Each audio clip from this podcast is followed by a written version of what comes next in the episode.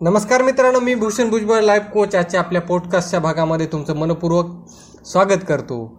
मित्रांनो ही कविता माहिती आहे का तुम्हाला गीत? या जगण्यावर या जन्मावर शतदा प्रेम करावे. हे गीत आहे लिहिलेलं मंगेश पाडगावकरांनी आणि गायक आहेत अरुण दाते. तर ह्या ओळीवरूनच मला एक दोन ओळी सुचल्या. सुचल्या त्या सांगतो मी. या जगण्यावर या मरणावर शतदा प्रेम करावे. मित्रांनो आपण खरोखरच या जगण्यावर आणि मरण्यावर प्रेम करतो का? होय. जगण्यावर सुद्धा प्रेम केलं पाहिजे आणि मरण्यावर सुद्धा प्रेम केलं पाहिजे. प्रेम ही एक अशी भावना आहे जी अव्यक्त भावना आहे. प्रेमाला शब्दात आणि व्याख्यात बांधता येत नाही. मला एका मालिकेच्या गीताच्या ओळी आठवतात त्या खाली म्हणजे बोलणार. त्या मालिका मला ते गिफ्ट केले पाहता क्षणी वाटे कोणी आपलं.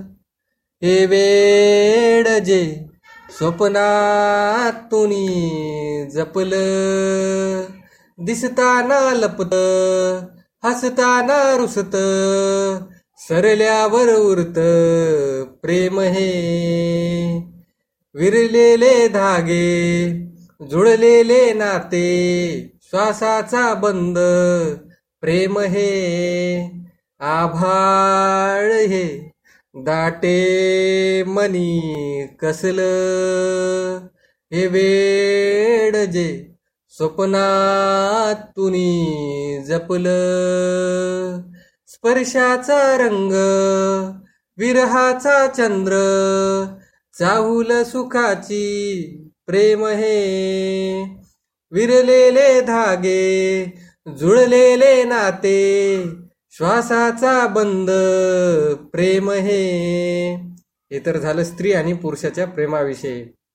मित्रांनो या प्रेमाच्याही पलीकडे एक प्रेम असतं. एरवी चित्रपट आणि मालिका आपण पाहतो आणि ते पडद्यावरती जे दाखवलं जातं मालिकेमध्ये ते दाखवलं जातं आपण तेच खरं प्रेम मानू लागतो. पण मी म्हणतो त्याही पलीकडे एक प्रेम आहे जे सगळ्यांसाठी लागू आहे जे युनिव्हर्सल आहे.